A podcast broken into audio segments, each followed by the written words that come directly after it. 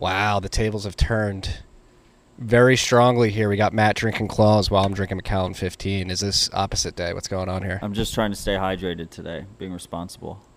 You know, it's a great way to stay hydrated. Uh, I was reminded. What year of is that? 18 you're drinking?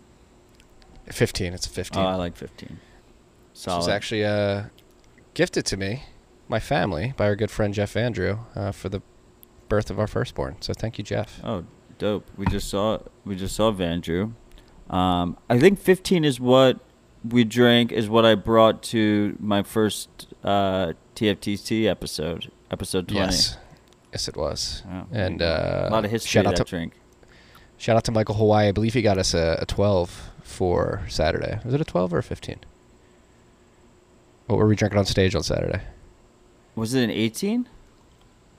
Might have been an 18. No, no, definitely not. Right? It must have been a think- 12. I think it was a 12. It was delicious. Anyway, I appre- we appreciate it.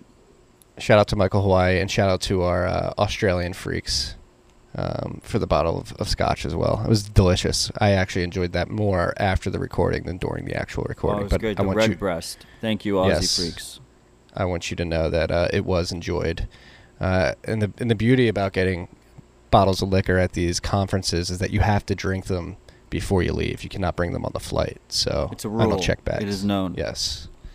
Um, And shout out to So shout- Gary Leland and everyone else who helped put together the BitBlock Boom conference. It was it was absolutely fantastic. It was so good to see so many friendly faces again. Yes, and for any of you freaks who may be worried out there, I'm feeling perfectly fine. No, uh, no respiratory issues. I did responsibly uh, stay home from my family until I uh, I got a negative COVID test. I went and got one on Monday. Came up negative. Feeling good about that. Matt is still quarantining because he can't get access to a, a quick test. Just trying to be responsible here. Um, I have to say though, you know, if if like there aren't a lot of positive tests, like it's gonna completely change my like a positive test results coming out of that conference. It's gonna completely change my opinion Yeah. of where we stand right now with this virus. Yeah, Matt and I, before we hit record, we're trying to determine at what point does that become clear. Do you start the counter from the moment you uh, touch ground in the hotel that the conference held at? Is it start in the middle of, of your stay at that hotel or, or at the end when you leave for the airport? It's all very, very fuzzy to me. What's last exposure, Marty? Um, but the, the it's kind of ridiculous. This whole idea, like it could be two weeks without symptoms. I don't know. Yeah, it kind of Yeah. sounds. Uh, but anyway, Marriott did a great job uh, complying with local regulations and hosting us. They were a fantastic host. Um, absolutely legendary from Gary and crew for bringing this all together in the current environment. Um, so just super appreciative over here. Had a great fucking time. And shout out to, to everyone who came out. You know, conference is, is only as good as the people who show up. It was a strong group of people. Uh, again, shout out to Gary. Always an incredible time at BitBlock Boom. I'm honored that we uh, we were able to do the the last sort of goodbye to the conference with a live episode. It's always fun doing a live episode, uh, getting to meet the freaks in person, and uh, it feels like more of a conversation than. Uh, well, this is a conversation as well, but it's completely a- different. It's 100% Yeah. different. I'm still not Yeah. used to it. We've only done four or five of them. Um, they're always, they're always fun though. I like getting guests up there too. So shout out to Justin Moon and uh, and Jeff Vandrew for joining us on oh, stage it's the too. best. It's the best to have have the buddies up there with us. Yeah. Uh, before we move on to, to other stuff, I just want to say my like low key highlight of the weekend was uh, late Saturday into early Sunday morning. I was outside uh, speaking with some Bitcoiners out front of the hotel, and Barrett Brown showed up out of nowhere, like at like twelve thirty at night, and just was just hanging outside of the uh, the front of the hotel, and wound up having a like an hour to an hour and a half long conversation with him before calling it quits and, and heading to the airport early in the morning. But uh, for me personally, that was like a huge like holy fuck, like I can't believe you're here moment. Uh, for you freaks who are unaware, Barrett Brown uh, is a journalist based out of Dallas who did a lot of really good journalism around the Stratfor uh, uh, defense contractor leaks that WikiLeaks had, I believe in like 2011 or 2012. He wound up getting uh, sent to prison for four years. Uh, some would argue wrongfully so and unjustly so. I think I'm in that camp. Uh, but it was just really interesting to speak with him in person and, and get his thoughts on the the intelligence apparatus and how, how bad it's getting. And he, he's not optimistic about the future of, of privacy and, and tracking in the digital age. That's unreal. I mean, he was uh, he wasn't actually an attendee at the conference, right? He was he was one step removed. Yeah, I think somebody who was there knew him and invited him later. It was like, hey, there's some cool people here. You should come check it out. The lost he joins the lost tapes of Tales from the Crypt. Yes. No, we didn't even talk about the podcast, Barrett. If somehow, some way you're listening to this, uh, you have an open invite to come come talk about your experiences and your thoughts on on the uh, global intelligence agencies and their their hate for privacy in the digital age. Um, yeah, it's fucking. That was it was like surreal. I was like, "Are you Barrett Brown?" He was like, "Yeah." How'd you know it was me? I was like, "Yeah, I used to be a big fan." Still, I'm a big fan, but uh, he hasn't uh, been as public as he was when he was when he was writing about that stuff. Uh, yeah, that was my moment. What uh, what about you? You you had to get out really early Sunday morning. I was surprised that you you made it out into the airport. There weren't many direct flights to and from New York, so I got squeezed on both sides. Uh, but I'm still glad I made it out there. Speaking of Um, privacy, Yeah. you have a you have a uh, an appointed Yeah, I to do social worker. KYC when I returned back to uh, to the great state of New York. Um, What's going on? What's that process like? How how the daily phone calls been? it's not daily phone calls, so I had I had to fill out a form, and then uh, they called me. They called me the next day after my flight, and I spoke to a, like a person with the, the New York Health Department, uh, and they basically confirmed everything on the form. And then from that point on, I get a text once a day. That's like, do you have have you shown symptoms? One is yes, two is no. And I haven't shown symptoms, so I've always responded two. I guess the real question is, what happens if you respond one, right? Yeah. What if, what if you sp- respond one and then two asterisks? Like right? It's like, like, oh, accident, accident. I don't know what happened. So I'm I'm not trying to find that out. So sorry, freaks. There'll be no investigation there. Yeah. Uh, nah, I wouldn't. I wouldn't want to send you down that rabbit hole either. Uh, Sorry, Yeah. wrong text. wrong text. I was texting my drug dealer. My bad.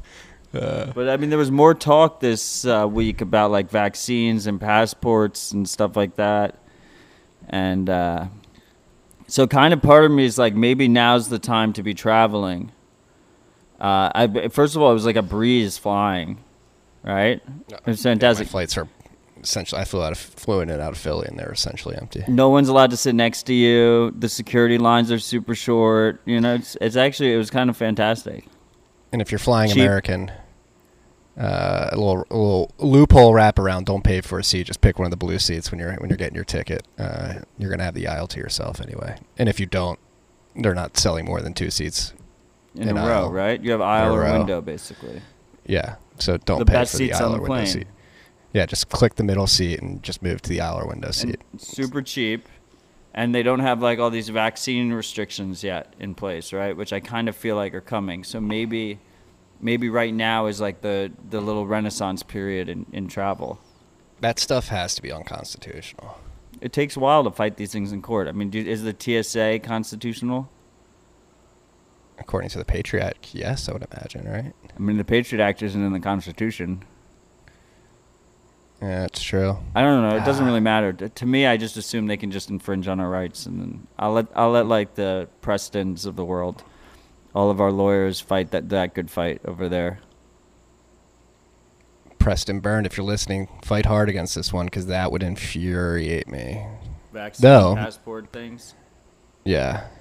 Fuck that.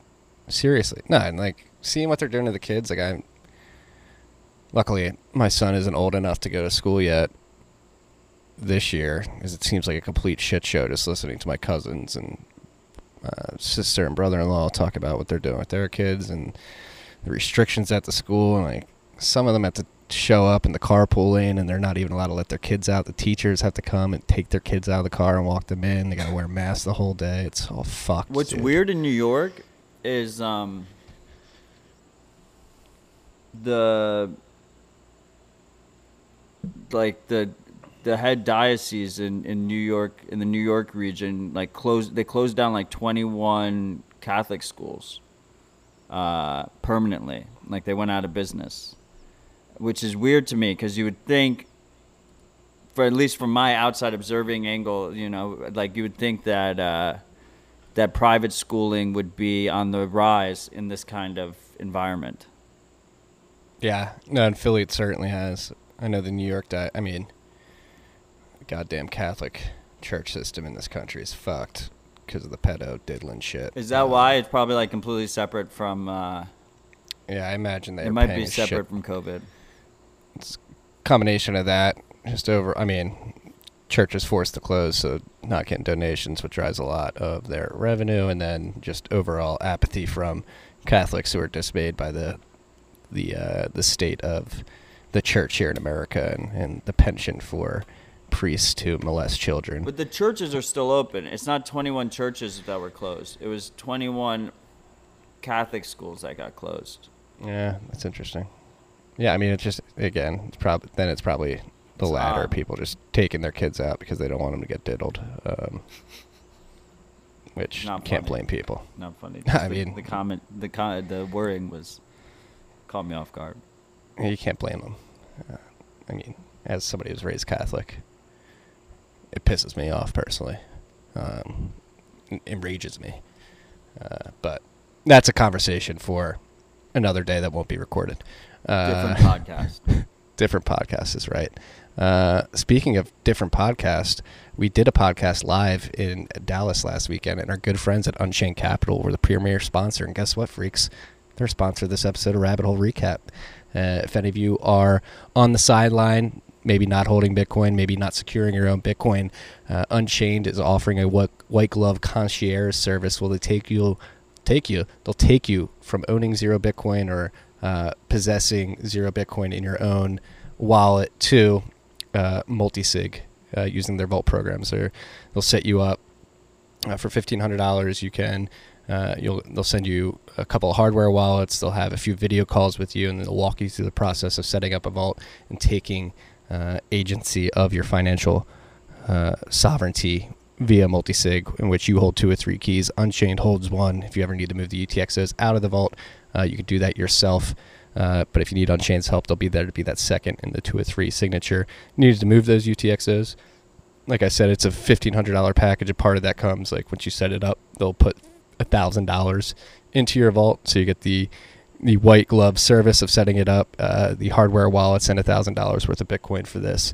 Uh, so go to www- www.unchained-capital.com to check this out. We'll actually have a special link to this service in the show notes, and use the code TFTC when you sign up. You're going to get fifty dollars off. Uh, tell them we sent you, and on top of that, obviously they have. Uh, the regular Vault program, their collateralized loans, and the open source projects they're working on, including their multi-sig Quorum creator, which is Caravan. So go check all that out again. www.unchained-capital.com. This rip's also brought to you by the motherfucking Cash App. You freaks already know all about them, but if you don't know about them, let me tell you about them. They're the easiest place to buy Bitcoin in the United States. You can stack sats, sell sats, send sats, receive sats. Uh, and I'm saying sats, sats, sats, sats, sats because you can make sats the standard in the app as well. We're not uh, we're not buying fractions of Bitcoin anymore. You're stacking sats, whole sats. You're stacking whole sats. Uh, on top of that, uh, you can DCA into sats. You can set it and forget it one day, weekly, bi-weekly. Uh, if you just want to uh, have peace of mind knowing that you're dollar cost averaging into Bitcoin, you can do that in the Cash App as well. Uh, on top of that, they have Cash App investing. If you're into stonks, bad day for stonks, bad day for sats. Uh, you can stack slivers of stonks too. If your favorite company's a little too expensive, you can buy as little as one dollar using Cash App investing. Uh, and because all this is connected to your bank account, there's no four to five day waiting periods. You can stack sats and slivers of stonks today. Uh, as always, you should know that Cash App Investing is a subsidiary Square, member SIPC. And when you download the app, if you haven't done it already, freaks, I don't know why you haven't, especially if you're in the United States, use the code Stacking Sats. You're going to get $10, and $10 is going to go to our good friends at Owls Lacrosse. That's Owls Lacrosse, not that dirtbag owl who thinks I'm a woman. Owls Lacrosse. Check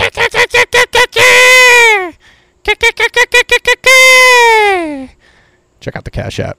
All right, got that done. We both got awards. Our our lady, our, our fake lady counterparts, alter egos, got awards. That was odd. I hate that stuff. It's so odd. Um, yeah. Apple's down eight percent today. That's some shitcoin action right there. right? Yeah, it's uh, it's uh, it's a bad day for stonks. Davey Day Trader's trying to hold the line. Uh, he's saying that we'll be back. Uh, there's a lot of memes of Jer- Jerome Powell and Steve Mnuchin butts going around.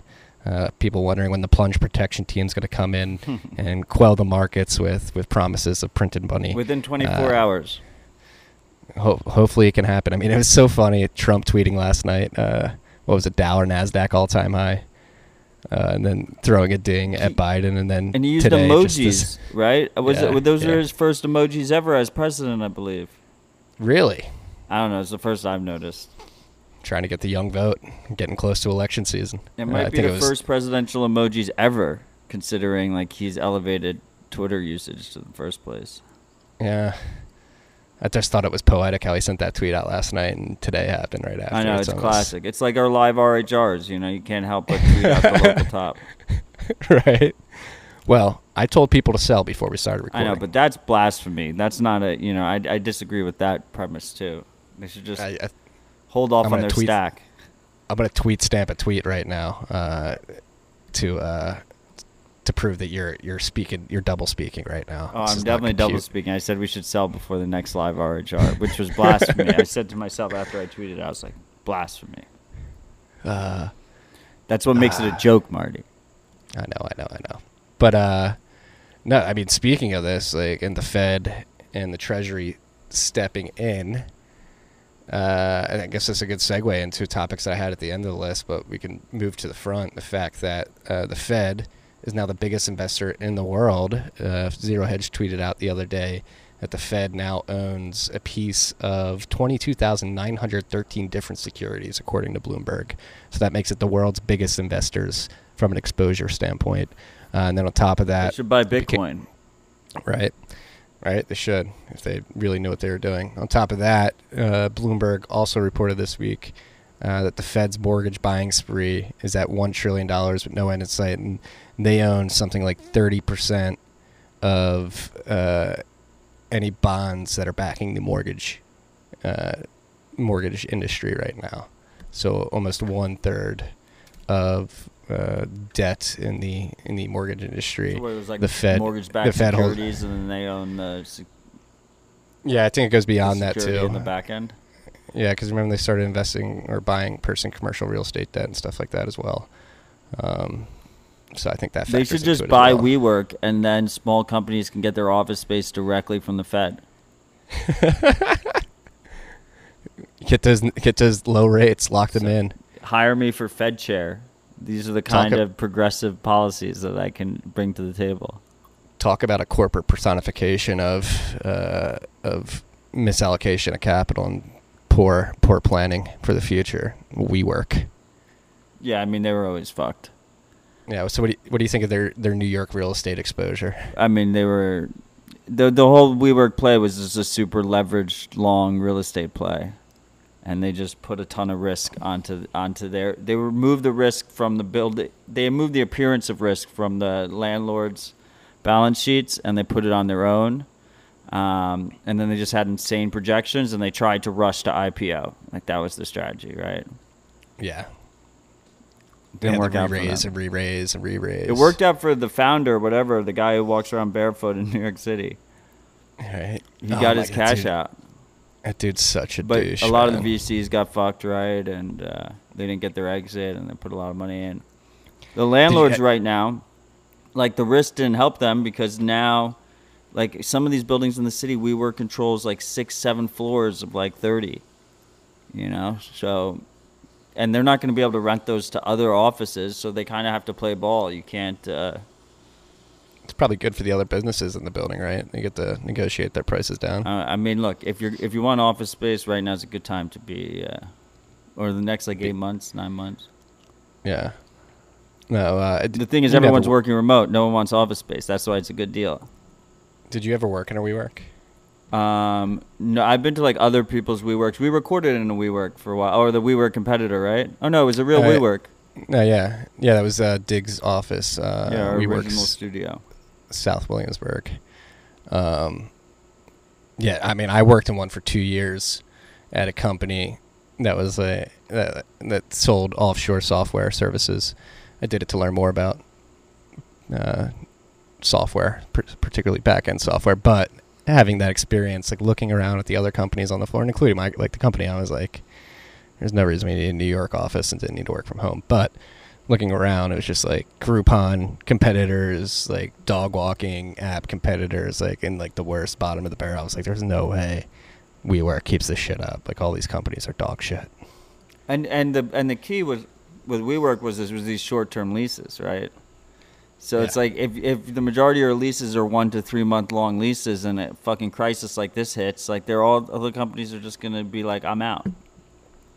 Yeah. That's why the whole play was just like a hide the risk on WeWork's balance sheet play. That was the yeah. that was the whole the, the whole play. Yeah, and they tried to position themselves like full stack. We'll get you the the office space, and then we'll build the software for you to communicate. And uh, very just top things. No big yeah. deal just top things. Um, speaking of top, you mentioned the local top uh, at RHR in Dallas last weekend. Uh, it would be remiss of us not to peruse Clark Moody's dashboard. The current price of Bitcoin is ten thousand seven hundred twenty-six dollars. Uh, currently costs, or excuse me, one dollar will get you nine thousand three hundred and twenty-three Sats. Uh, one Bitcoin will get you five and a half ounces of gold. Right now, the market capitalization of Bitcoin versus gold is 1.59%. And if you're looking to buy a barrel of oil using Bitcoin, one Bitcoin will get you 249 barrels. Uh, we're currently at block height 646,606. Uh, the predicted next uh, difficulty retarget is September 7th, so that is four days from now, 530 blocks away. Uh, as of right now, it's projected to be a downward difficulty adjustment of 1.6%. So blocks are coming in uh, about 11 seconds more than the 10 minute block target. Um, fees right now, immediate, next hour. Looks like we got some congestion on the network. Uh, 122 sats per byte if you want it immediately. Next block, if you're willing to wait an hour, it's 117 sats per byte. If you're willing to wait a day, you can get two sats per byte and a week one sat per byte. So it looks like you will be playing in that fantasy football league, Matt. Oh, you saw that I paid my dues with uh, one sat per byte. yeah, did it go through yet? Uh, no, it hasn't gone through yet. That's uh, Nick Ward's fantasy football league, uh, the Sat Bowl, uh, which Marty won't be joining us this year, but we have a good uh, we have a good crew in there. You know what? I'm I, fantasy football is always something I half-ass, and if sats are on the line, I can't half-ass it. Like last year, I auto-drafted. Yeah, a million like sats per person. Marty was free money last year. Uh, yeah. I mean, we have Gladstein in there. Uh, we have Brian Harrington. Nick Carter is joining us this year.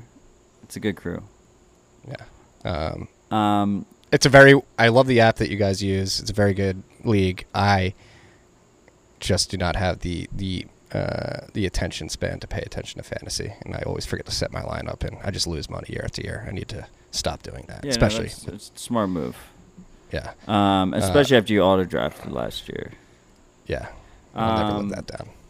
The Samurai Whirlpool unspent capacity is at 1,501 and 49.49 Bitcoin, uh, 49 million sats.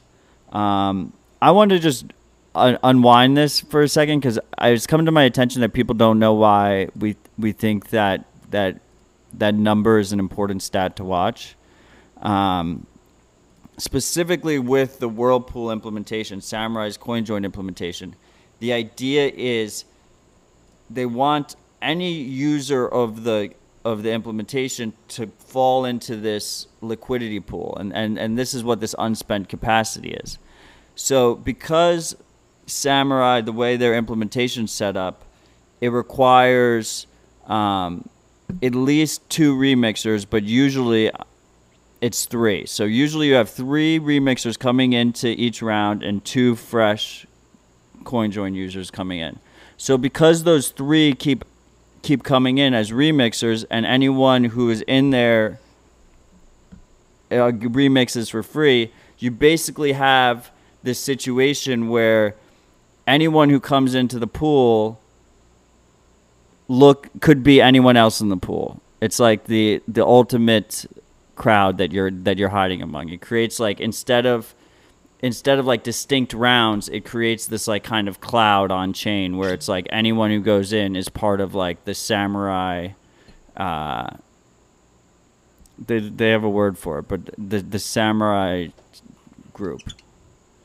Uh, so that number is super important to watch. We want to see that number go up. It's also a harder to game number because you can't keep recycling coins through to boost the number. The it, the number is just how much is in there right now at any given time. And since I've been tracking it in August, um, in early August, August 10th, it was at 1182 Bitcoin, and now it's at over 1500 Bitcoin. So that's a pretty big jump up. Um, yeah. So that that's why we track it. Yeah, it's uh, it's good to see that number going up. Fifteen hundred Bitcoin. Is that approaching the uh, how many how many Bitcoin are on Lightning right now? It's over Lightning's capacity. It's over Lightning. Yeah. Light, well, Lightning's capacity. public capacity. Lightning's public capacity is thousand fifty seven, Yes. and Liquid's capacity is at twenty six hundred. Yeah, around there. Um, a lot of debate about whether uh, Bitcoin locked in Lightning versus Bitcoin wrapped on Ethereum stuff. Is Lightning failing because of that? And I think that's a good conversation to have that we don't have on the list, but I think you need to uh, separate the two because I mean it just seems obvious to me at least. And again, a bit ignorant because I don't fuck around with Ethereum and I don't experiment with this and I don't use Ethereum. But from what I can tell, just from observation on Twitter and visiting these data websites, it seems that most people are using uh, Bitcoin as collateral to then turn into stable coins on Ethereum to chase yield. Where I would argue that Bitcoin locked in uh, HTLCs and channels for Lightning is, is used for utility, like actually using it as a monetary good and not attempting to seek yield. I don't think most node runners are currently trying to, to profit as routing nodes. Yeah, I mean, I think it's apples and oranges. It's it's more comparable to something like Liquid, um, if you want to if you want to compare um, Bitcoin locked on Ethereum. Um, basically, depending on which token you're using on Ethereum, it's either a single sig or a multi sig Bitcoin address that is just holding the Bitcoin locked up, and then they give you a, a token uh, separately, right? And there's a there's like a ledger in between that that's keeping track. Um, with with Liquid, it's a bigger multi-sig than on Ethereum usually, and on Lightning, it's a two of two multi-sig. But with Lightning, it's actually trust minimized. There's no central party that's doing it, so the security model is a little bit different.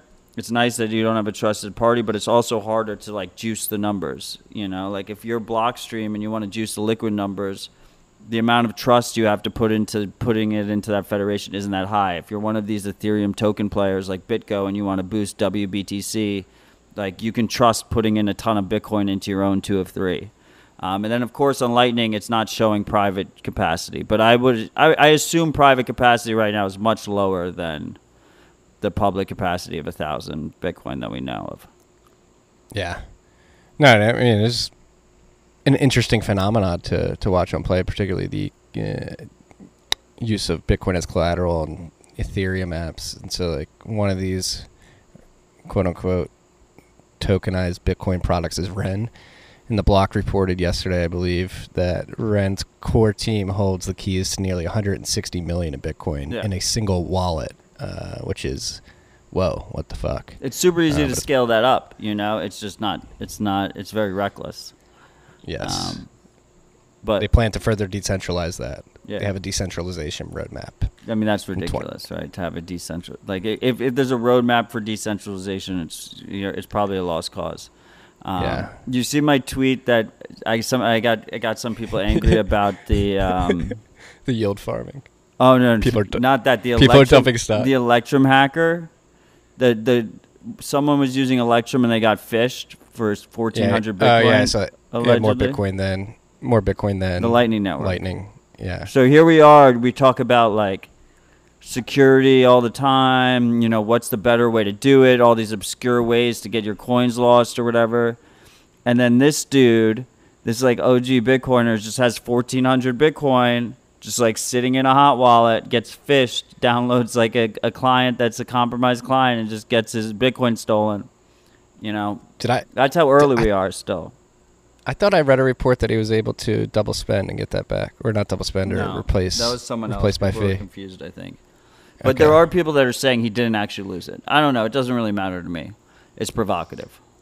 Yeah, be uh, be wary of Electrum phishing schemes. They're very rampant, uh, easy to fall fall prey to. It was the old Um, client. The old client would, if you if you connected to a malicious Electrum server, it would pop up a link and, and it would download a Yeah, just always download from GitHub. yeah, It's or my- like use a hardware wallet would be a, is a big one. You know, this is one of the things. It's like we go into the nitty gritty on this podcast, and then the majority of loss happens from like phishing attacks and hot wallets and basic shit. You're like, you're like, if I had 1,400 Bitcoin, like, what the fuck? How's this dude fucking this up so bad? I know it really shit like that really makes you feel like a pleb. Right? It's like, fuck. I like it. He could have put some of it into fucking CoinJoin, you know, or Lightning. Like, come on, dude. You could double the Samurai liquidity right now. Yeah, exactly. it's fucking crazy. You could double Lightning known capacity. That's fucking Right. insane. That's how early we are. We need like the whales to make some waves.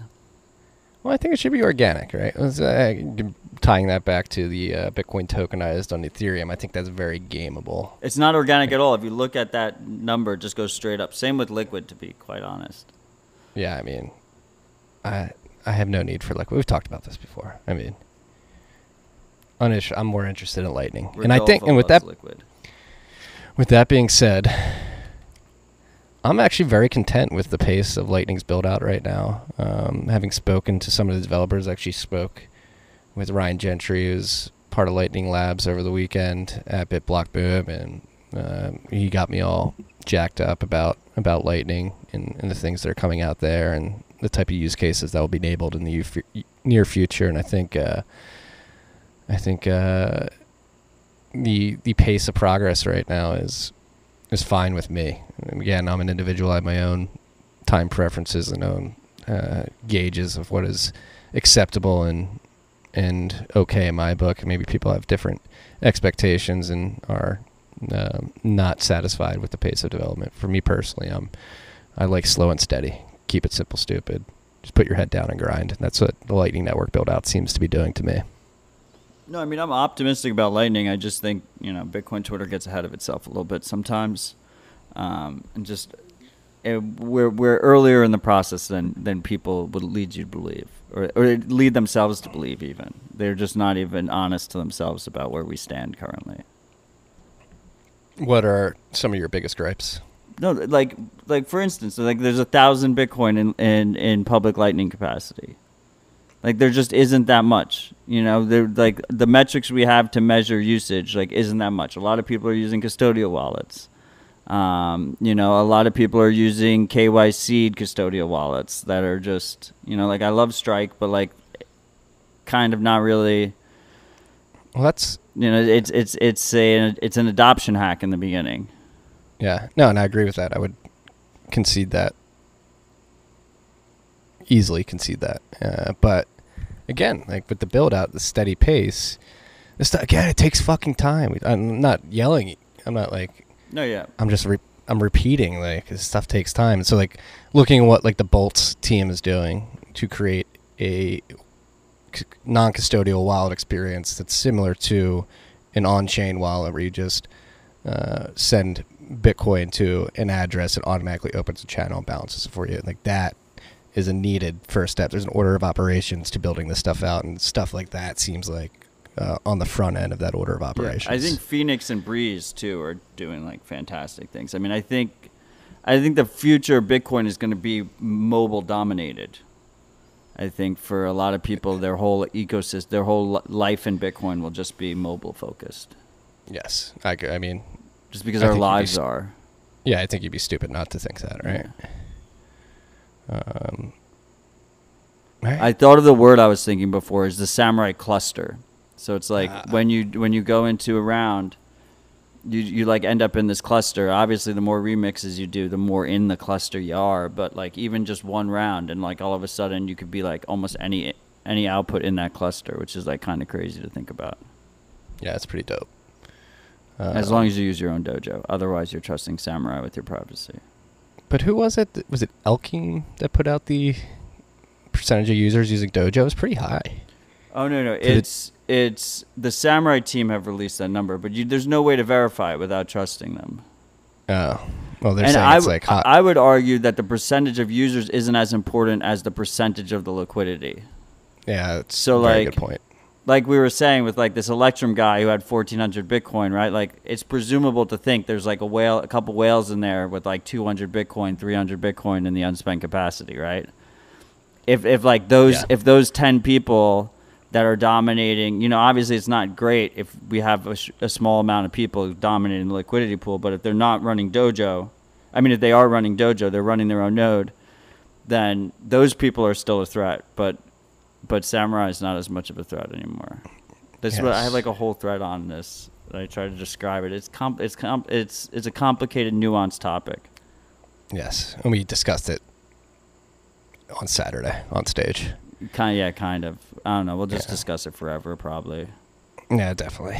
One day, I Um, just want I just want the mob to come after me so I can just stop. and just like run you off the internet. Just run me off. I'll just walk into the. I'll walk into the crowd. I'll just like walk into the distance and just. we should do that together. We should do that together. We're, One we'll day. do that one day for It's inevitable. I always think I'm just one episode away from from the mom coming for me. That's a, It's the important way to live your life in, in Bitcoin land. I think. Yeah, always had the pleb mentality. Yeah. Stay humble.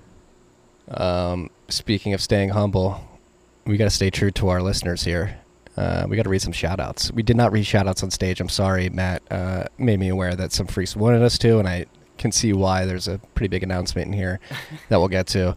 We've got five shout outs. Unfortunately, it just logistically was not possible to read them on stage. Um, Marriott's printer was broken. Uh, couldn't, couldn't print out the, the shout outs. So we're going to make up for it. I know some of these are delayed. Uh, ooh, the one.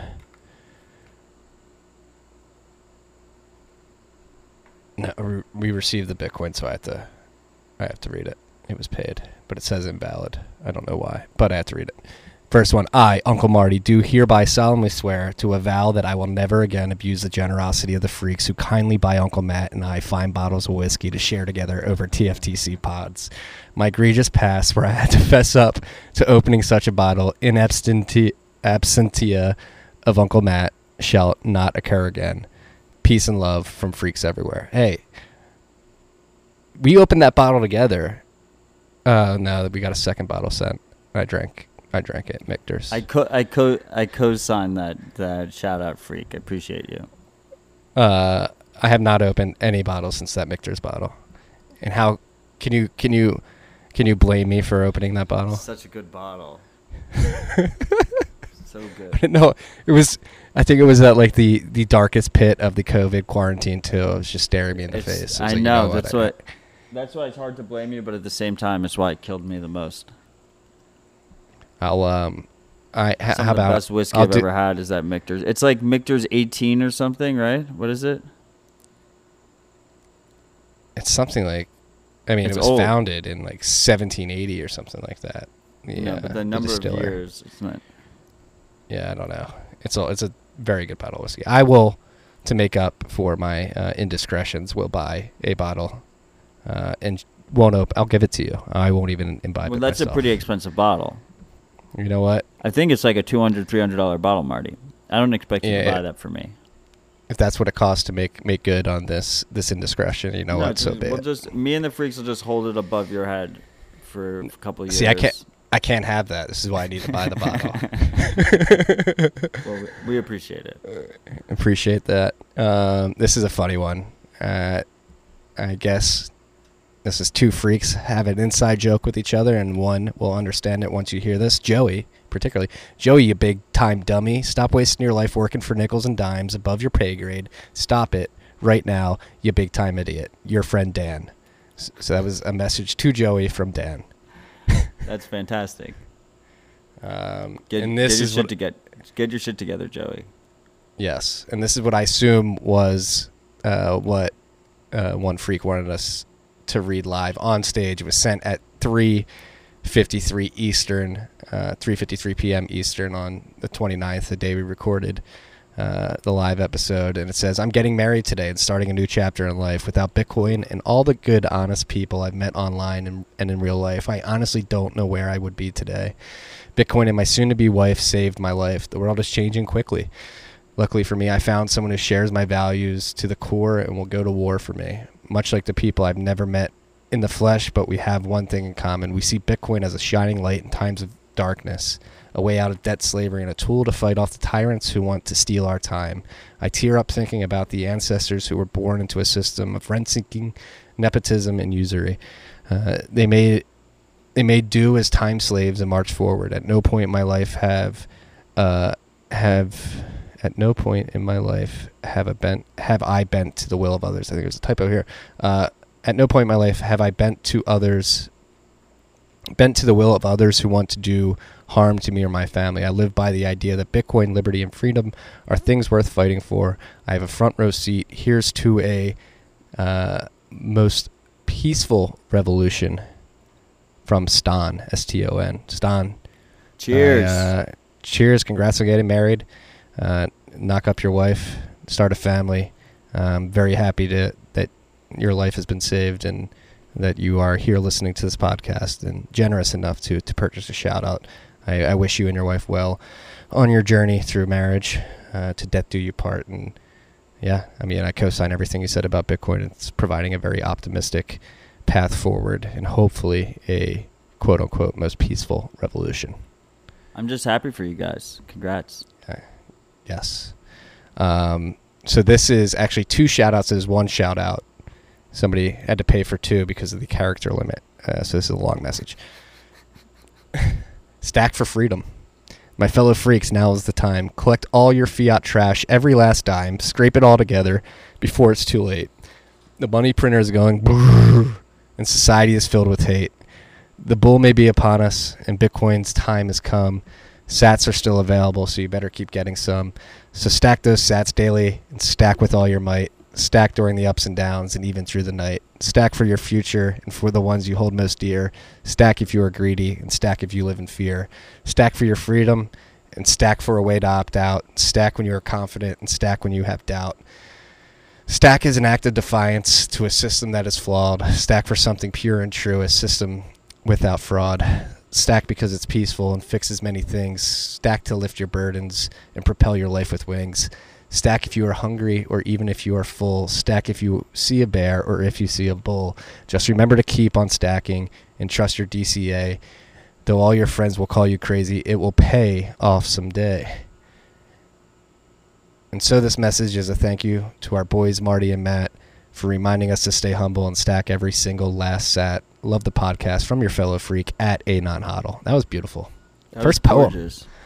First poem. One of the freaks out there should uh, split that split that out. Marty reading it, post it on Twitter. Uh, yes, and if a freak doesn't do it in the next 24 hours, I will do it because that was I didn't even know it was a poem. Uh, I hope my my cadence was good there. A, a non hodl ran into that. I, I'm used to reading children's book books right now, so I think my, my my rhyming cadence is actually perfect for that particular shout out. I've been practicing. All right, last one, uh, and Matt, hang hang with me on this. There's going to be a frustrating part at the end, and you'll see why. Okay. Uh, Maybe I should get some whiskey. Yes, you should. My fellow mountain men, I'm about to elope with my partner of four years. Second marriage, let's go. I love you, Button. Also, behold my new LN routing node, Bitcoin Guy Bad Onion. I'm actively actively rebalancing the channels, and I invite any LN freaks, Lightning Network freaks, to open up more. Uh, all I ask is that you keep a stable uptime and your fees reasonable. For all the other Linux beards out there who are waiting to set up a node, learn just two more package managers, and you can run about any Lightning Network tool. Pip, these are the two uh, package managers I imagine PIP pip and npm uh, dot. Oh, I stopped reading here. Okay, and npm. So download pip and npm, and then you're not going to be frustrated because I don't have to read this part. I'll read it to you off air. Uh, somebody wanted me to stop reading that. So if you're uh, looking to open up a Lightning channel and you're serious about keeping your node uh, up and stable, look up uh, Bitcoin Guy Bad dot Onion. I guess that's his public his public uh, name. that's all for the shout outs. Thank you, freaks, for the shout outs. We love them. TFTC.io slash contribute. Um, it always brings a, a smile to my face. And Matt, I watch him as I read these. Uh, we love we love that you freaks tune in every week and you have the um, you're passionate enough that you would send us some stats to read something on there. We we really appreciate you guys and thank you for for all your viewership and support over the years and congrats to the free fr- two freaks who got married over the weekend over the last week. We love you guys. Yeah. You you all make it worth it. Yeah, elopements. Big fan of elopements. I got eloped. Takes the pressure and the, the stress out of planning a big wedding. Save some money to stack sats instead. Yes. Um, Trezor and keep key passphrase vulnerability. Ooh. We're getting into the list. This is a bad one. Man in the middle attack. Yeah, so Uh, I mean, this is like really, know, it's a disappointing vulnerability to see. Basically, the idea is is on the Trezor. The Keep Key is a clone of the Trezor, uh, so it's the same software because it's Trezor's open source, so they forked it. Um, the idea is is is with the Trezor, you can enter the passphrase on the computer or on the device. Um, obviously, you should always enter it on the device. Um, the original Trezor, you can't enter it directly on the device. Uh, I, I think they made a way for you to try and use the two buttons in conjunction with what you see on the screen. I'm not sure. I haven't used it in a, in a long time. Um, but you almost you the general rule of thumb is you want to enter it on the device, and the reason is for attacks like this. Um, well, the real reason that people usually say is because someone could take your passphrase, which is that 25th word at the end of the seed. You have your secret secret backup words. At the end, you have this one word that's your own word, um, and that's the passphrase, and it's not stored on the device.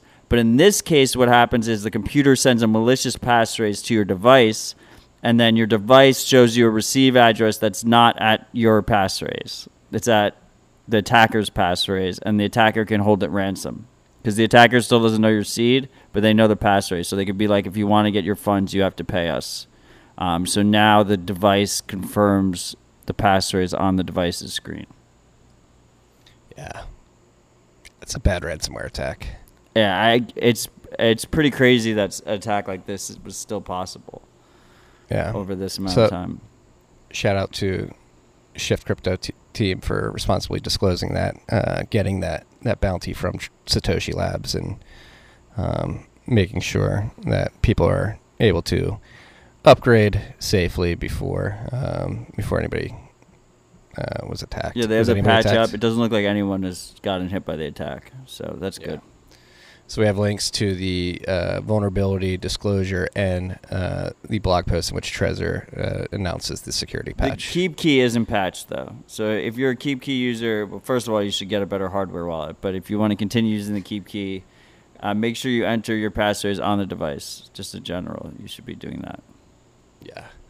Um, we already hit on the ransom, or excuse me, the uh, Electrum phishing attacks. We won't repeat that. Um, just if you have 1,400 Bitcoin, this will be the last word on that that topic. Uh, might not want to hold it on a single sig Electrum. Like even if you have ten, Well, or like two, Yeah, yeah, seriously, that's a good point.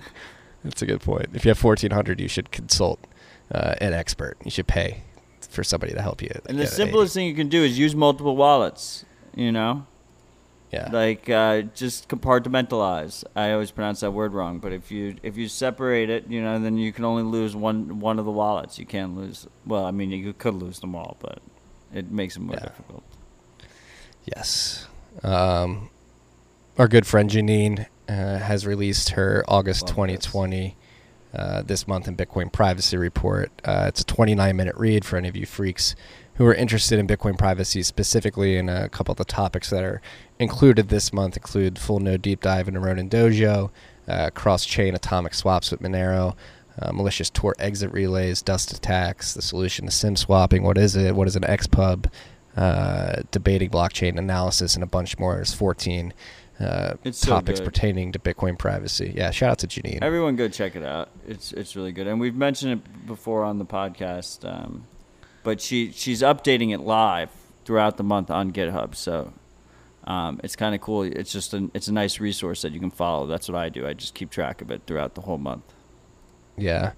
Um, the one thing that's mentioned on this list that I, that sparked a thought in my mind that's not on our list is the cross chain atomic swaps with Monero. Did you see that news about the uh, chain analytics company hired by the Department of Homeland Security that claims they're able to Cybertrace. They're Cipher, I think. Yeah. CipherTrace, whatever it is, but Sorry. they got contracted out by Department of Homeland Security, and they're claiming that they can track Monero It's transactions. mostly bullshit. You think so? No, I was looking into it. Um, so it's actually a vulnerability that Monero researchers figured out. Uh, that you can like you you can decrease the anonymity set. They call it mixins. You know, like the amount of of UTXOs that are participating in each transaction. Um, some of them are decoys, and you can remove the decoys, and you can get a better idea. Um, so Monero already had patched this this vulnerability. Is my understanding they had already patched this vulnerability, uh, and CipherTrace is kind of just, you know, riding the high from it. You know, they're they're a Yeah. surveillance company. They always, we we should both not like take them. We we sh- we should not underestimate them, but you also have to remember that a lot of their shit is is just marketing to regulators and marketing to the exchanges and and overstating their capabilities. Yes. Um, so be aware. Oh, you should have used Monero stands Shame. out there. Shame. Um, beware. So it, it seems like it may be a nothing burger. Uh, the Russian government, they're passing a bill. A bill is proposed. I don't know. Does does Vladimir Putin just stamp it if he likes it? Yeah, I think how he just like he just decides, you know, one morning he wakes up, he's like, all the miners need to tell me who they are. Yeah. So that's basically the uh, the gist of the bill is that the uh, Russian government wants people that are mining Bitcoin within their borders to uh, report to them with very granular information. Technically, Um, all data center operators, but Yes. miners also fall under it. So there is a quote in the article from CoinDesk that will list list to the CEO of BitRiver, Igor Runets. He was quoted as saying the government needs this data to monitor the digital economy development. Right now, nobody's gathering information about data centers. On the other hand, including commercial information uh, into such reports seems redundant. He's saying that they already have all this data, so maybe it's just a a uh, public posturing that hey, we're watching you or something like that. Yeah, I mean, especially for the bigger mining firms, uh, power analysis gives you away pretty easily. Yeah, Um, especially if you're on grid. That's why we like off-grid mining at Great American Mining.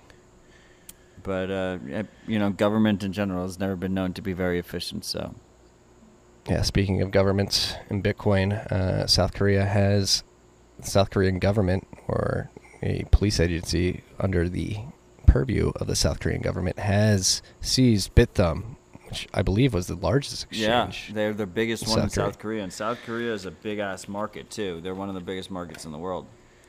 yes. Um, But they got seized over bullshit. Do you see what this what the seizure was about? BXA tokens? Yeah, it's always the shit coins. They got caught up in the shit coins, and that's what took them down. Yeah, what? I, I've never even heard of BXA. Neither have I. It's some South South Korean token. Yeah. They like sold them pre. They like did some shisty shit with it. This is why you don't shitcoin Shake freaks. my head. Shaking my head too.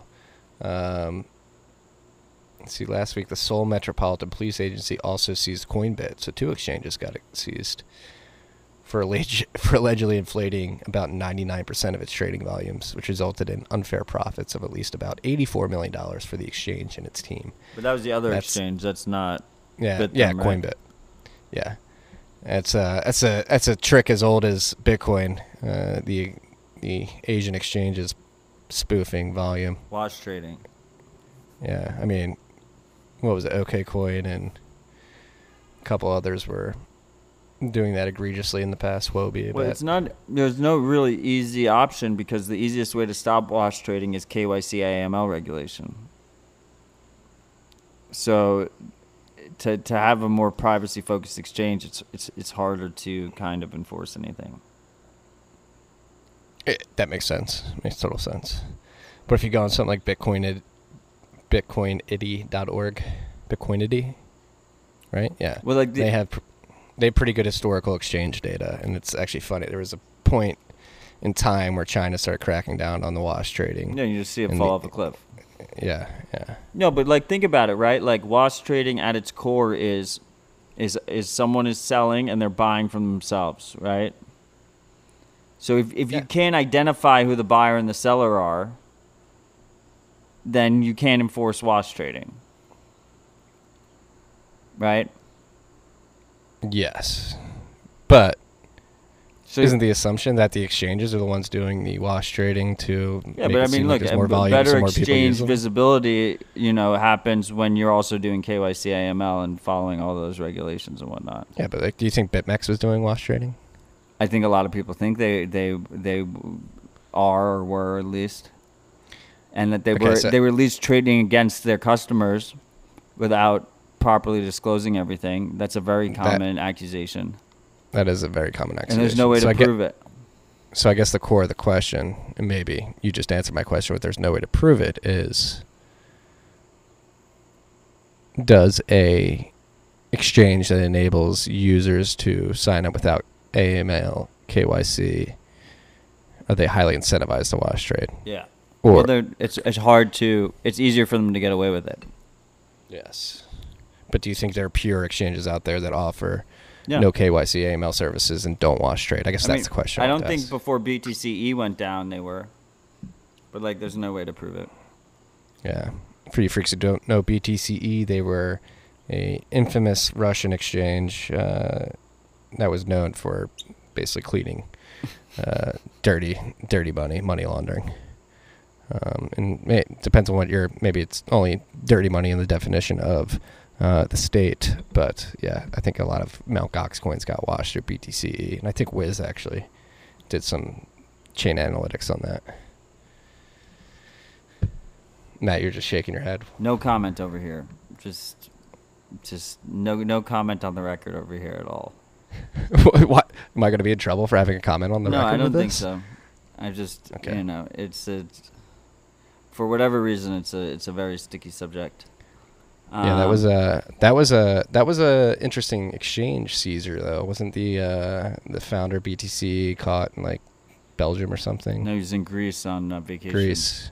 Yeah, that's they what it was. drove a car, an, un, an unmarked uh, police car, through his gate, uh, and then when he ran out in his like boxers, I imagine him like in his boxers and his like uh, in his robe, smoking a cigar, right? Like he runs out screaming Russian things at them. Then they arrest him. Then, and the reason they do this kind of tactic is because your computer is encrypted when it's off.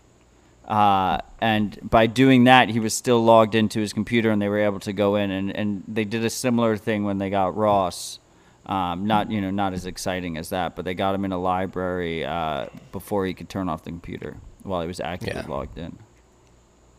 Yeah, they uh, they had like a whole diversion thing too. Like, hey, look over here, grab the computer. Yeah. But like driving the, you can just imagine like driving this car through the guy's gate. He runs out like screaming, "What the fuck's going on?" And then all of a sudden the cops just swarm.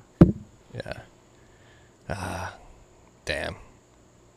I'm not gonna say R.I.P. BTCE because I don't know like how how clean that exchange was, but They were Those always were- good to their users. I'll go that Yes. like they were. They never is- did. They they had the ability to do like really shisty things to their users, and they never did. So That is that is true. Um, I'm gonna skip ahead a couple topics and we'll circle back because I think this just ties into what we're talking about now. Uh, there was an Alpha Bay dispute and the moderator got 11 years in prison. well, first let's Uh, start with the Empire Market exit scam. Uh, oh, oh yes, I missed that. which is the largest dark market. I like I don't really follow the dark market world that big, but you know Bitcoin is is still you know king over there. Uh, Monero is creeping up, but Empire Market was was there was like the dark market, and it appears that there's an exit scam going on. Um, Yeah, some like 30 million dollars taken. yeah, I think that is that what it says in the in the coin desk. Yeah. Um, Administrators fled with an estimated 30 million in cryptocurrency. Um, Darknet Stats was the reporting entity to break Well, this. My favorite follow in this topic is dark at dark dot fail, and he's got dark dot fail. Dark dot fail is his domain, uh, but it's dark dot fail is his Twitter account, and he's just a really great follow on all of this shit. He follows it all. Yeah, he said uh, in the CoinDesk article, he's quoted as saying that uh, while it's easy to have a sound ideology when creating a darknet market, when thousands of Bitcoin become involved, greed cannot defeat all good intentions. So be careful. What- Uh, The other thing is Empire and a bunch of other darknet sites and just a bunch of onion sites in general. Uh, these Tor sites have been under like constant DDoSs, um, and dark dark.fail I think reported that they during while they were battling the de- the denial of service attacks like like some server information leaked out too. So they might have gotten spooked. Um, and I think this is where it really connects into this Alpha Bay moderator who th- this guy was he worked in Colorado he lived in Colorado and he was a dispute moderator right? So he was like if something went wrong in a trade he handled that uh, process and like screening for scams on the website uh, which is like was like an eBay for drugs and whatnot and he got 11 years for that like he wasn't like a top guy yeah, it's fucked, dude. 11 years And is he a was- long he- time man He- He was just an arbitrator, right? Yeah, he was. You know, he was a dispute moderator, is what the Justice Department called him. Yeah. So this was, this happened. This was sent out by the Eastern District of California, that attorney's office. Um, So Alpha Bay was a big one before Empire. So it's like the stakes are really high with these guys, you know, and and yeah, you never know. You never know when it's gonna. I'm surprised we don't see multi-sig more. right? Well, I don't know. I don't really follow it that well, but I I assume multi-sig wasn't in, in, in play here. Otherwise, they couldn't exit scam with what they exit scam. like a hodl hodl mo- model would make sense for this, right? Yeah, where they hold the third key. Yeah. Um, That's like yeah. Well, yeah. It's I mean, it's a centralized centralized point of failure, but you also have that other person with the other key. Um, it's, so but it's it's less more risky. complicated, probably worse for privacy, Yeah. harder to Trade-offs. implement. Trade offs. Shout out to How to Hodl. Just a unsolicited shout out. Really love that team. Shout out to Max and Roman. Um, Great our friends in service. lab. Great service. Can't use it in the United States though, unfortunately. If you use their prediction market, shout shout it out on Twitter. I'm curious. Because I, I, I feel like prediction market should be a bigger thing. Yeah. Um, somebody's talking about prediction markets on Twitter. I can't remember exactly who and in what context, but just ring a bell. Um, all right, back. I like actually just side note here. Really like this foray into dark net- net markets and all this stuff. We haven't talked about this shit in a while. And Yeah, I'm kind Um, of sketch talking about it, but we should talk about it more. why? Is, I mean, if I mean, I don't know. I came to the realization the other day, Marty, that there's over 200 hours of me talking about Bitcoin while drinking whiskey, and that's a pretty scary realization to hit. Well, I mean, I'm I'm, I'm at 300 hours at least, Pro- probably upwards of 400 hours at this point. You know what? Be the change you want to see in the world. We should be able to talk about this shit openly. I agree. Yet, it is And scary. please contribute to the defense fund if anything happens. I mean, we have nothing to defend. We're just speaking about freedom here. I'm not. Who the fuck knows, man? I'm not- always, I'm- always be uh, a little bit paranoid. yeah, I mean, I buy my pot in person. I don't. I don't see the reason to buy Law-abiding Buy it on a- citizen over here. on a dark net Please market. have mercy. Yeah, I don't buy pot anymore too often. Um, and I'm in a state where it's decriminalized, so fuck off, feds. I'm kidding, I'm kidding. I love you. If my FBI agent is listening today, I hope you're doing well. I hope you're healthy. I hope you're happy. Put a smile on. We're talking about freedom here. Join us. Uh, speaking of the government, Coin Center put out a piece, Jerry Brito and uh, Peter Van Valkenburgh uh, trying to quell fears that regulators are uh, going to start whitelisting cryptocurrency addresses, and they're saying probably not. And um, I think this came after what I mentioned on stage at uh, at Dallas, but nobody had heard about yet. Was the fact that like a Swiss, two Swiss exchanges, uh, completed what was said to be a FATF compliant Bitcoin transaction on chain, um, and at least here in America, uh, doesn't seem like address lists are coming yet, but as I'm sure you freaks are aware, if you've been listening to this podcast for long enough, you should expect them. Well, what they what the they're future. saying specifically is unhosted wallets. So so self custodial wallets, wallets where you control your own keys. Yeah, you should just assume Um, that all the exchanges are. Yeah, they're already a lost cause. Um, yeah. yeah, I Hey. don't know. Cash App holding out on that uh on that uh what is it what do you call those Working things they- yes. Yeah, Stay strong, Cash App, if you're listening. I Stay mean- strong. not bullish on that, but they're they're Take- still they're you know for a huge ass regulated company that is publicly traded. You know, I think they're fighting a pretty good fight, all things considered. Keep fighting. Keep fighting. freaks. Especially the stuff that's happening in, in Square crypto land, where they're doing the the grants paying- and, and, and a lot of it's privacy focused. So it's like actions speak louder than words, you know. Yeah, and they're paying Anon devs at Square Crypto. Shout out Z Man if you're listening. I know you are. Um, but now that we have the FATF, the Financial Action Task Force, on top of mind, let this be your uh, periodic reminder that this is an unelected uh, regulator, intranational, supranational, and it is able to control who and when and how you can send money. And nobody elected these people. They were literally appointed uh, by uh, the party of Davos, the uh, UN like freaks, the people who go to World Economic Forum. You did not vote for these people. You did not ask for this regulation. You probably don't even need it. And yet, this weird, obscure financial regulator based out of France is able to force unruly regulations on you. So, just a reminder The party of Davos. fuck those people. Uh,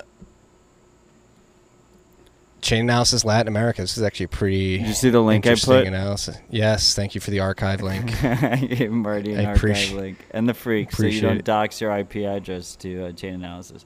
They've actually been doing good. Uh, they've been doing good research reports lately.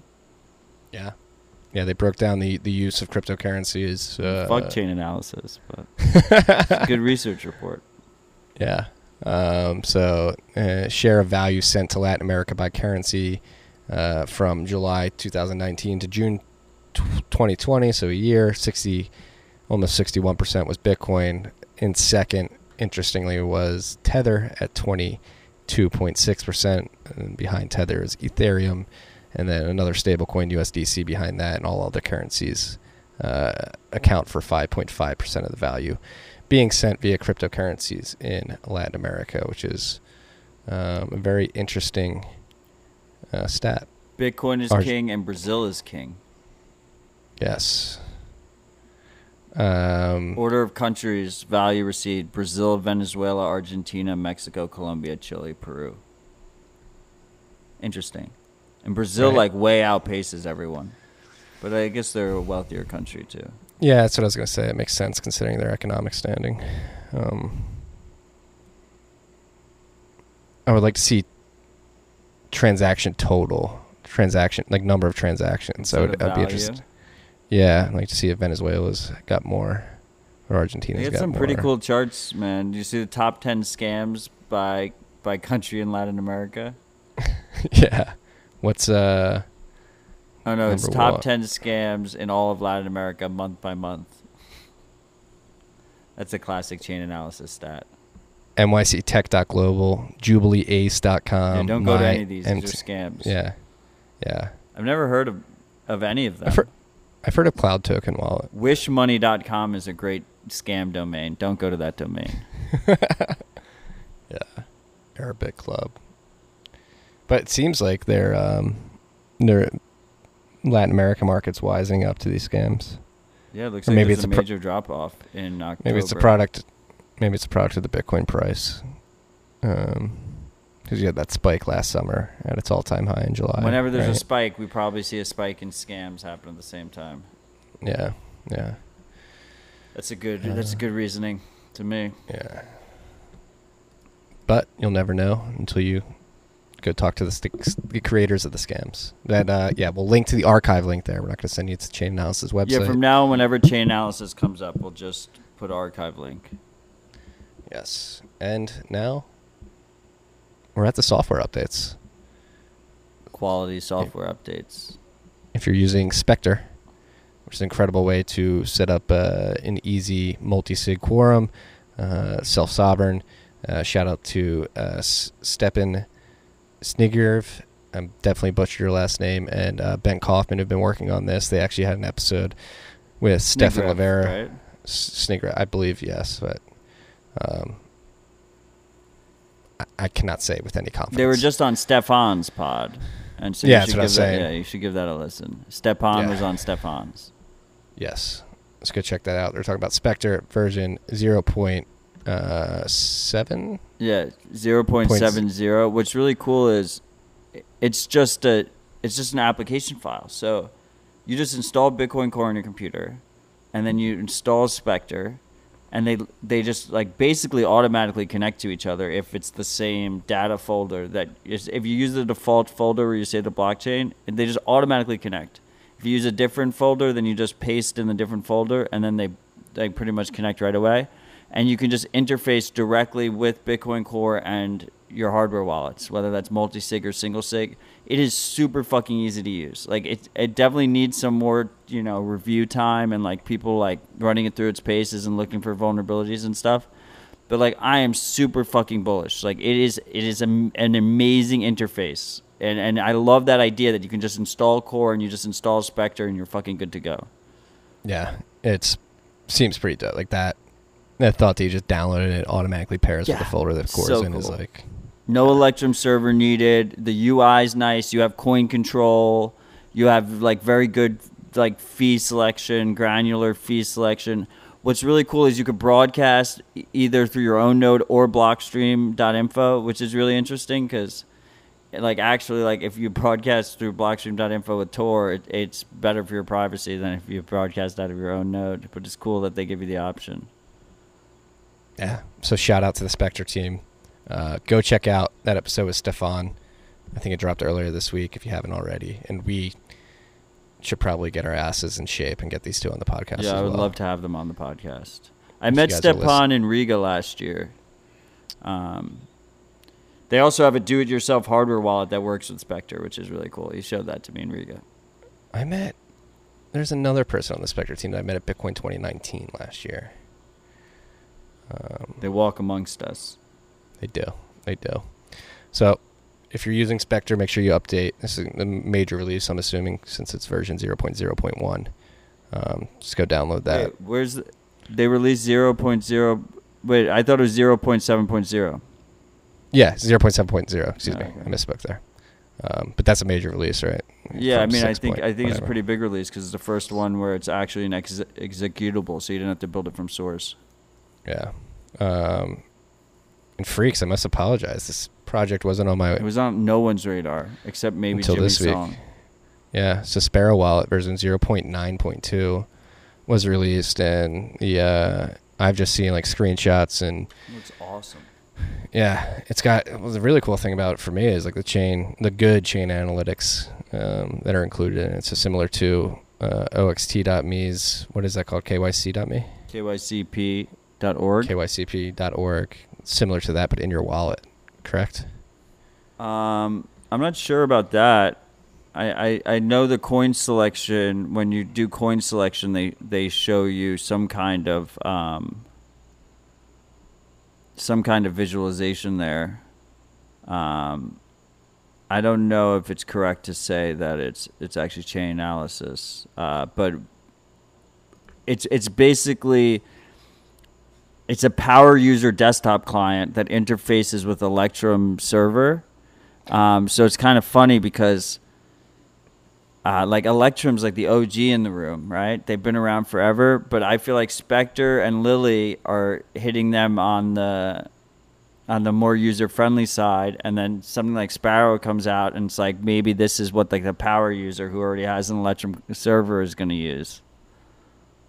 Yeah. Um, and so here's the note they have in the release. Sparrow is different from any other wallet and that is designed for those who run their own full nodes along with an Electrum server instance. Electrum X is recommended as it is performant and supports call batching And and the full server too. full server API. While running your own server might seem like a high bar, there are many pre-built node options to purchase that make it easy. Your own financial self-sovereignty is worth it, and every node makes the Bitcoin network stronger. And yeah, I think I might have misspoken with that chain analysis thing. This release includes full support for single sig and multi-sig wallets on all common script types, which is pretty big. Uh, standards based, including full PSBT support, support for all common hardware wallets in USB and air gapped modes, full coin and fee control with modern coin selection, uh, labeling of all transactions. I know you get hard about that, Matt, so Well, you'll be happy. That's to see what you were confused about. Is like the coin selection shows you a graphical display of the coin selection, which is really cool. I like to see that. Yes, I think it's good for it the mind. Yes, visualize this. Um, so that's what that was. Really cool. Yeah. I Yeah. love I love all these new wallets we're seeing. It's uh, again Exciting, Yeah, the, inf- the infrastructure is getting built out. And then this is something talking about UX and wallets. I'll let you take this one. Umbrel version 0.2.6. You have actually used this one, right? Well, what's really cool about this update is so our my biggest concern about self-sovereign Lightning is well, one of mine is that it's such a pain in the ass to back up. Uh, you you have these static channel backups, and if something happens, best case scenario, you ought to you you're able to force close all your channels, and then you recover them to your seed, uh, to your on-chain seed, uh, which is obviously not ideal. Like imagine you spend three years, four years um, like building out your channels and your reputation and your networking and stuff, and then all of a sudden, like some kind of catastrophic error happens, and the only way to recover your funds is to clear it all. Um, so with Umbrel, what they're doing here is they're actually creating an encrypted secret deterministically from your seed. Uh, and that secret is used to encrypt your backup on Umbrel's cloud. So, and and and and because it has to be updated every time your channel updates, they're sending bogus information sometimes too. So so Umbrel has no idea who who's because it's going through Tor whose backup it is and and when it's being updated properly. And for the user, what that means is if you just restore Umbrel with a with a seed with just the seed word, you get both your on-chain funds and all your channels and everything. It's like one seed to rule them all. And it appears that the plan here is to basically do that for every service they offer. So the idea that you could just restore Umbrel with just a single seed and get all your backups for everything could be configuration, everything like everything that you have set up like would be fucking magnificent from a UX perspective. And because it's all through Tor and because they have this dummy payload information, it's still privacy preserving. So bullish as fuck. Very exciting. Yeah. I mean, this project came out of nowhere within the last month. Yeah. And Luke Childs was also he was just on Stefan's pod, so you should just Yeah. go listen. You should just be listening to both podcasts. They're, we're part of That- the same podcast network, as far as I'm concerned. Yeah, it's uh, we have a an unspoken agreement with Stefan to push people each other's way, just because the content is is that good, you know. Um,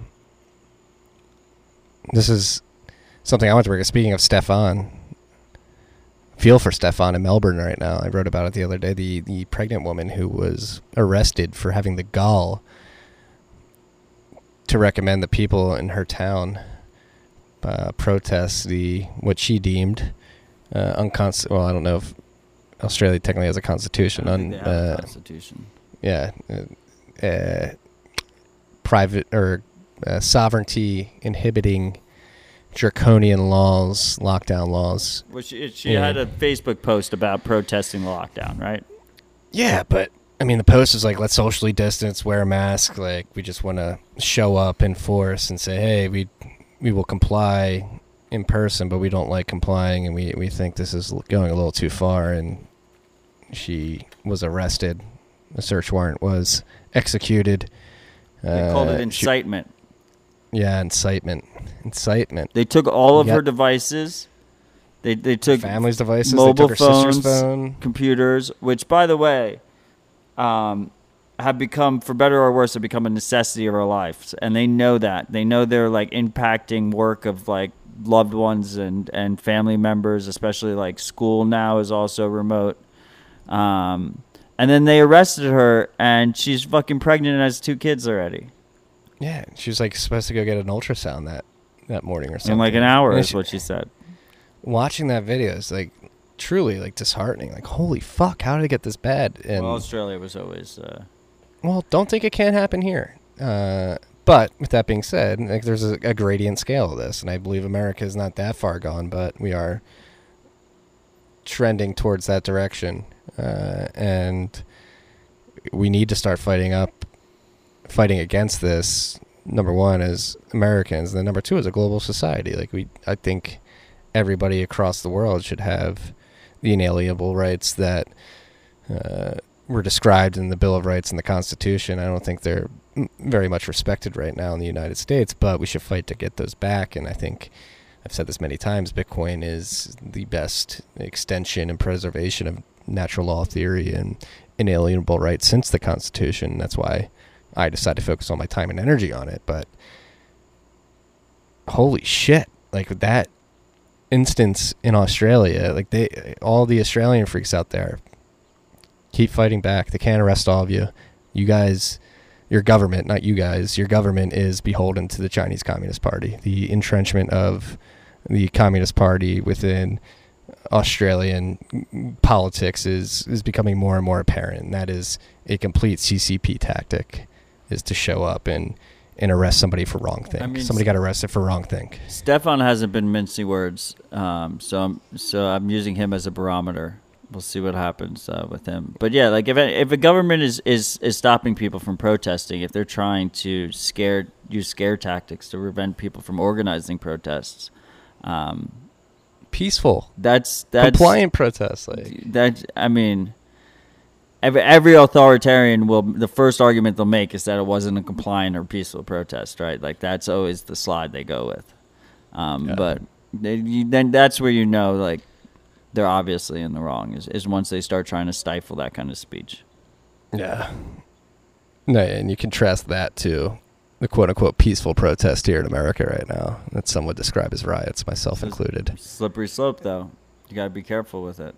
Well, that's why I think the First Amendment, uh, the founding fathers were very particular with the language, and you have the right to peaceably assemble, um, which I think is a very important word. Yeah, but let's jump into a hypothetical, um, because the reality is obviously way more um, emotional and uh, politicized. Let's jump into a hypothetical. If if there's a peaceful protest they don't like, they just send in an agitator. Do you agree with that? Yes, Yeah. I would not. I would not contend that. So that's the issue, right? That's where the that's issue? where all the issues stem from. It's like uh, how do you decide how do you decide where like what's a peaceful protest versus you know a peaceful protest with agitators versus a, a non-peaceful protest. That that's that's the the whole fucking concern the controversy. So you're trying to get at that. Some of the the riots. Well, we're have been specifically hypothetical here. okay. Hypothetical. Yes. No, because it, No. I, it's just it's just it's just it is known. Like if you're if if if you're a government that wants to stop a protest, that's a peaceful protest, you send in an agitator. Like it's it's super easy to do. You make everybody look bad. Right. Yeah. Ah, it's all fucked. It's all fucked. This is why we Bitcoin. Bitcoin is one part of all this, but it is a very important part. And thank you, freaks, for Bitcoining. Do you have anything to wrap on at the end? We're, we're out of topics. Do you have any any any riffs that you're thinking of? It was great to see you in person. I missed you. We got to make sure it not doesn't go that long this time. I know. Yeah, it's September. Um, not many people will be down in the village by the season I'm at, particularly my in-laws. So maybe you should come down with the lady, with the fiance, for a weekend. Yeah, that'd be great. We could do that, Um, or a weekday, or whatever. What else? A few weekdays. I mean, you think Powell prints uh, within 48 hours? Um. mm, I guess that would be contingent on the systemic risk the stock market fall poses to the system. So if you see interbank lending uh, liquidity start to dry up, then yes, he will step in. But until then, I don't. I don't know. Um, I think within 48 hours. I think tomorrow we wake up and the stonks are red again, and then by the end of the, maybe even by the end of the trading day, they they they they let something tease. You know, oh, like be ready for the next couple of days. It's gonna be it. Like they don't Well- have the concrete say it yet. If that's the case, it would be Mnuchin. It would be Mnuchin Butts. I don't Oh, think it would be. Jerome. I, I mix them all up. It doesn't matter to me. Yeah. I, I can imagine a infrastructure plan or, or UBI stimulus package right? announced by, Twelve hundred dollar checks to each person or something like that. Yes, yes. But the Fed expanding their balance sheet outside of a liquidity crisis in the interbank lending market seems unlikely to me. Yeah, they but should just yeah, helicopter money us. Yeah, it's going to happen. I mean, expect Just it. Buy Bitcoin with it. Yeah. Um, are we gonna fall under ten thousand dollars, Marty, in the next forty-eight hours? I sure hope so. That would it would help bring my. It would make my daily stack. I've been daily co- dollar cost averaging for a while now, and I'm very happy that I've been employing that tactic. Uh, today, especially, I'm. I mean, I'm more bullish on Bitcoin. Than I, just Always, right? Always more bullish than the day before. yeah. I mean, the macro factors, and again, I don't want to like pump the company I work for outside of this this media company too much, but like just what I'm seeing on the ground with the mining stuff is just like it's inevitable in my point in my mind. Like it just makes too much sense. I love it. I love it. Um, Digital I pipelines. Digital pipelines. Uh, and we announced. I mean, we talked about last week, or excuse me, uh, the live episode, but should be uh, rehashed, pun included. Uh, the Equinor uh, project with Crusoe Energy is mining Bitcoin to reduce their flare gas is a very, very, very underappreciated story in this market right now. You have Equinor, which is two thirds owned by Norway, by the state, and directly contributes to their sovereign wealth fund uh, in the Bitcoin mining game. That's pretty huge. Massive. We need Yeah. we need Norway and the Fed to just start buying Bitcoin. They should just put it on their balance sheets. Yeah, I've got Make a, a name hey, for yourself. if anybody from the Fed or on the economic advisory team for President Trump wants to talk about how you could successfully speculative hack your own currency and get get away with it, uh, reach out. Did that's an important topic. Uh, did you watch David Blaine's uh, reenactment of the movie Up? I did. I watched part of it. That was uh, I laughed out loud because I, I caught it midstream, like when he was just floating, and it was like a, a far away view of him just holding a bunch of balloons. Just holding a and was bunch like, of what balloons the fuck? floating up. it's like what the fuck? Eight hundred thousand people watching the live stream. You know what? Everybody's bored on a Tuesday. It's gonna happen. I was watching it. I watched it for a little Yeah. bit. David Blaine pushing himself to the physical limits. Do you remember when he tried to hold his breath for like 11 minutes and failed? I do. I do remember. One day I, Yeah. we'll get him into Bitcoin. One day, Who knows? He may already be. maybe he's a freak. He's a man of mystery. David, Da- if you're listening, Tweet at us. the invite is open. Uh, I think the humidity spiked about 80% between the beginning of this episode and the end. I'm sweating bullets right now, if you couldn't tell. Well, I'm inside with the fan on, so Yeah. I am not. You have your door open, though. I can hear the birds. Yeah, my dog was. I don't know if the freaks heard, but my dog was just harassing me at one point. So hopefully it wasn't it. too annoying. I think the freaks like the animal background noises.